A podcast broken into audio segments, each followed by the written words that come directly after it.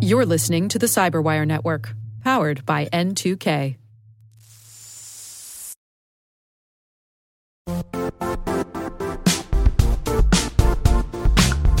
And now, a word from our sponsor, Zscaler, the leader in cloud security. Cyber attackers are using AI in creative ways to compromise users and breach organizations. In a security landscape where you must fight AI with AI, the best AI protection comes from having the best data. Zscaler has extended its zero trust architecture with powerful AI engines that are trained and tuned by 500 trillion daily signals. Learn more about Zscaler Zero Trust Plus AI to prevent ransomware and AI attacks. Experience your world secured. Visit zscaler.com slash zero trust AI.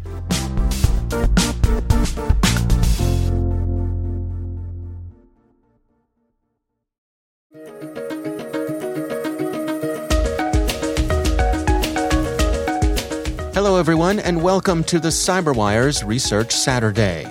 I'm Dave Bittner, and this is our weekly conversation with researchers and analysts tracking down threats and vulnerabilities, solving some of the hard problems of protecting ourselves in a rapidly evolving cyberspace.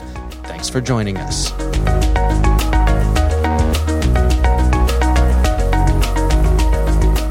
So, Joker is one of the most uh, prominent uh, malware families that is targeting Android devices. That's Deepen Desai.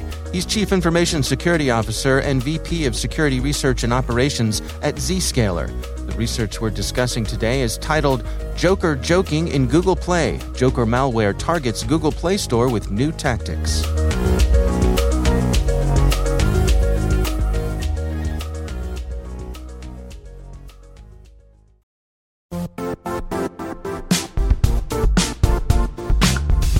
The IT world used to be simpler.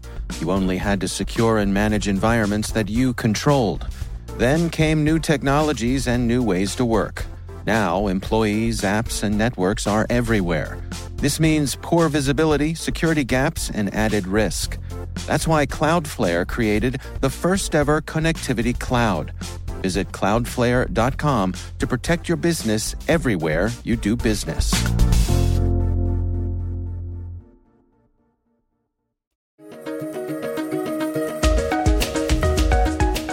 It was uh, primarily designed to steal SMS messages, contact lists, device information, you know, uh, anything that uh, the bad guys can take uh, advantage of uh, for financial gains.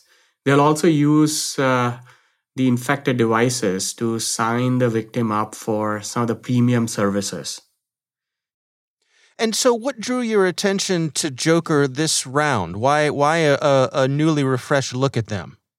Right. So the team has been tracking this family. It's it, it is still one of the more prevalent families. Uh, and what is uh, what is slightly of concern is, I mean, despite increase in all the public awareness about this particular malware strain, it keeps finding its way into the Google Play Store uh, by employing changes in code, execution methods, and the way they are retrieving those uh, second and third stage payloads. So, what we saw over the past uh, three months uh, was regular uploads of uh, Joker payloads to Google Play Store. And the team identified it using some of the automation that we built in the labs. Uh, we reported over a dozen, uh, or I should say close to a dozen malicious apps that were active on Google Play Store. Android security team was awesome. They took uh, rapid action, removed it. Uh, but as as part of the analysis that the team did, I mean, why why did we see so many apps getting through? What we noticed was uh, they did uh, two or three new changes in this latest wave. Uh, one hmm. of them is they started using URL shortener services. Right. So if you're familiar with that, it's like you know using they shorten URLs like bit.ly. There are many other shortened URL service providers. So they will use that to point to that second stage payload, which will then lead to a third stage payload. It's a multi stage payloads leveraging URL shortener services. The second change was they started uh, using XOR encryption. Uh, XOR encryption is a type of encryption that's used to basically obfuscate those uh, next stage payloads. Hmm. And then they are also re- leveraging time bound checks. So, uh, you know, it's not like user executes it and the malicious uh, code starts uh, running right away. Instead, they will wait for a certain time before the actual detonation of the malicious code takes place on the target device. Hmm. And then one one last thing that uh, the team also mentioned um, in the blog as well was, I mean, there is some level of screening that these uh, malware authors are doing on the infected mobile devices before executing some of the malicious functionality. Yeah, and I, I want to dig into details on, on some of those things that you mentioned. Um, before we get to that, I mean, you you, you the research leads off with a, sort of a, a list of some of the names of the apps that uh, we're actually covering for Joker, and it struck me that uh, like one of them is a PDF photo scanner. There's PDF converter scanner. There's a private message, read scanner, print scanner you know, these seem to be the types of apps where I have an immediate need and I want to get that immediate need taken care of right now. So it strikes me that there's even a, a, bit of a social engineering element here where I might not be as careful with something if I'm, you know, I have a document in front of me and right now I need to scan this document. Well, get me the, you know, the the scanner app that's at the top of that list. Uh, exactly, and and and you you sort of do rely on on you know the vetting that the Play Store, the official Play Store, will do for these apps. So you're spot on. Majority of the malicious apps, in fact, the team found more than 50 malicious apps in last three months. And about 40% of those were belonging to what we call tools category, right? So, uh, exactly that you mentioned. And then there were other uh, categories that we noticed as well.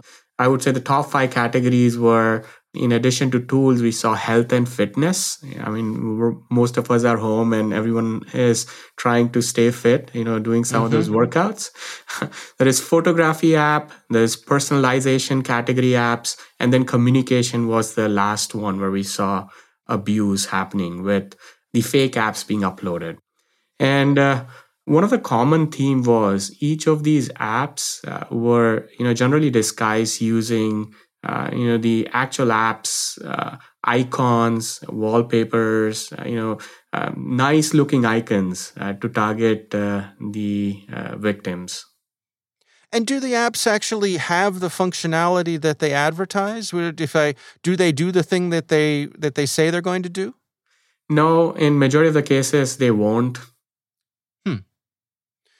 so you download this, you you give it a run, and basically nothing happens. But it's too late. You've you've been infected. Yep. Wow.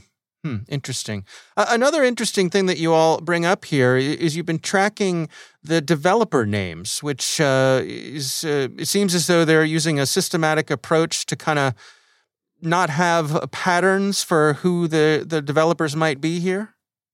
Yeah, they. Uh, it wouldn't be surprising if they have automated uh, some of the aspects over here. Obviously, Google is deploying a lot of stuff on their end as well to flag these kind of abuse accounts uh, and abuse attempts of uploading these type of malicious payloads. And you're seeing equal evolution happening on the bad guys side as well. And these guys need to be making good amount of profit because Another thing that we noticed was, you know, the 11 payloads that were flagged very recently, there was a lot of changes in the coding style. So the modules that we saw, so they are actively putting in time in, you know, evolving the malware, the way it executes, the way it's coded, the way it's being delivered. Uh, and so we wouldn't be surprised if we keep seeing more and more stuff uh, in the coming months as well. One of the things you highlight in the research is uh, some changes that you've tracked when it comes to the command and control servers, that those interactions. Can you take us through what you're seeing? Yeah, so on the on the CNC communication side, what we saw one was they were making use of the shortened URL services for hosting the uh, multi-stage payloads. They also started using different encryption methods like AES, DES, right, for hiding the uh, multi-stage payloads and also for doing CNC communication. In some of the previous uh, variants that we saw, the CNC communication was plain text, uh, right? And uh, it was easy to fingerprint and flag and block. So there was another change that we noticed. Uh, and like I said, it's uh, part of that active evolution of this malware family that we're tracking in this newer variants. Can you walk us through the execution flow here? I mean, they they come at you in multiple steps. The typical execution flow starts with, as you mentioned at the start of the interview, you would be looking out for an app that you're looking to download to solve a certain problem, whether it's tools, whether it's health and fitness. Uh, you would Google, you will look it up on the Play Store, you download it, it gets downloaded through that URL shortener service. That will lead to download of stage one, uh, stage two, and then the final payload, which is the actual malicious payload right? And what they are doing as part of this campaign is they're using the they're abusing the notification access piece. So hmm. once installed the malware will prompt for notification access to the user right? And the notification access basically grants permission to read all notification posted by the devices and any other installed applications as well this is basically what is used to steal sensitive information from the impacted device. Now, one of the things that you pointed out is that uh, this malware will look for the presence of some other apps. What do you think's going on with that? Yeah, so that's a common tactic that you see on lot of uh, you know PC malware, where they will look for presence of security applications. They will also look for presence of previous variant of the same malware infection. And in some cases you know malware belonging to a competition if that was installed. Now in this case what we noticed was that that, that functionality was just limited to flagging if there was a previous infection already but it wouldn't be surprising if they add additional checks uh, leveraging that same routine because now they have access to all the applications running on the device they can use that to perform additional operations now, help me understand here. I mean, is it is it the case that when you have an app that you're putting on the Google Play Store, for example, and, and that app is has functionality for downloading multiple payloads as part of its installation process or the you know its normal range of operations? Would it be accurate to say that that's a, a fairly straightforward way for a malware operator to get something onto a system where, for example, you could have you know, one payload while you're submitting your app to Google Play to say, hey, here's our app, this is what it's about, scan it, you know, have at it, do all of your safety checks. And then once you're on the store, can you then change the contents of those payloads and, and off you go? Yeah, and that is exactly what a lot of these uh, malware authors abuse. Obviously the play store uh, android security team will have some level of vetting happening on a regular basis uh, wherever there is uh, a network url being reached out by some of the apps. But the scale at which uh, you know they are operating as well there's millions uh, of apps out there uh, it's it's a hard problem to solve right right so, what are your recommendations then? I mean, if, if I'm someone uh, going about my business using my Android device, how do I make sure that I don't fall victim to these sorts of things? Yeah, so one of the uh, one of the common recommendation we always give is you stick to the official Play Store, but you would say, hey, in this case, and that's where you found all the malware. So the right. next thing I would do is uh, look at the author that uploaded the app. You would you would be able to tell the difference between the ones that are trusted, have been around for a long time, I would even go ahead and look at the comments, uh, right, that are posted. In a lot of these infected apps, what you will see is uh, the functionality is not being delivered as promised. So you will see some angry users posting comments as well. and th- those are all telltale signs on, you know, whether you can uh, trust an app or not. Do not just search and download the first app you see in the results because uh, that's basically what these guys are trying to take advantage of.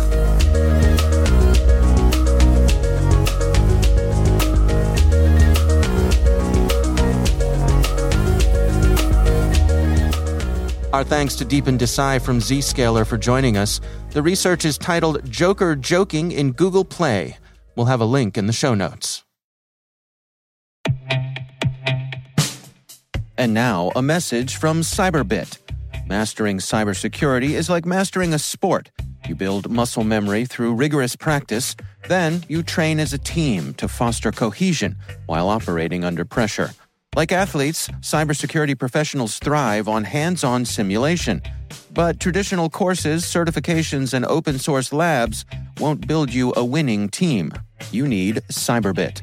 Cyberbit offers a hyper realistic simulation environment for your SOC, IR, and C suite to refine your skills, all using the market leading SIEMs, EDRs, firewalls, and WAFs they use every day.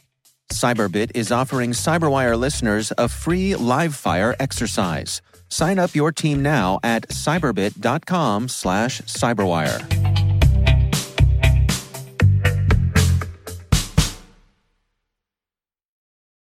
The Cyberwire Research Saturday is proudly produced in Maryland out of the startup studios of Data Tribe, where they're co building the next generation of cybersecurity teams and technologies. Our amazing Cyberwire team is Trey Hester, Elliot Peltzman, Puru Prakash, Justin Sabie, Tim Nodar, Joe Carrigan, Carole Theriault, Ben Yelin, Nick Veliky, Gina Johnson, Bennett Moe, Chris Russell, John Petrick, Jennifer Eiben, Rick Howard, Peter Kilpie, and I'm Dave Bittner. Thanks for listening. We'll see you back here next week.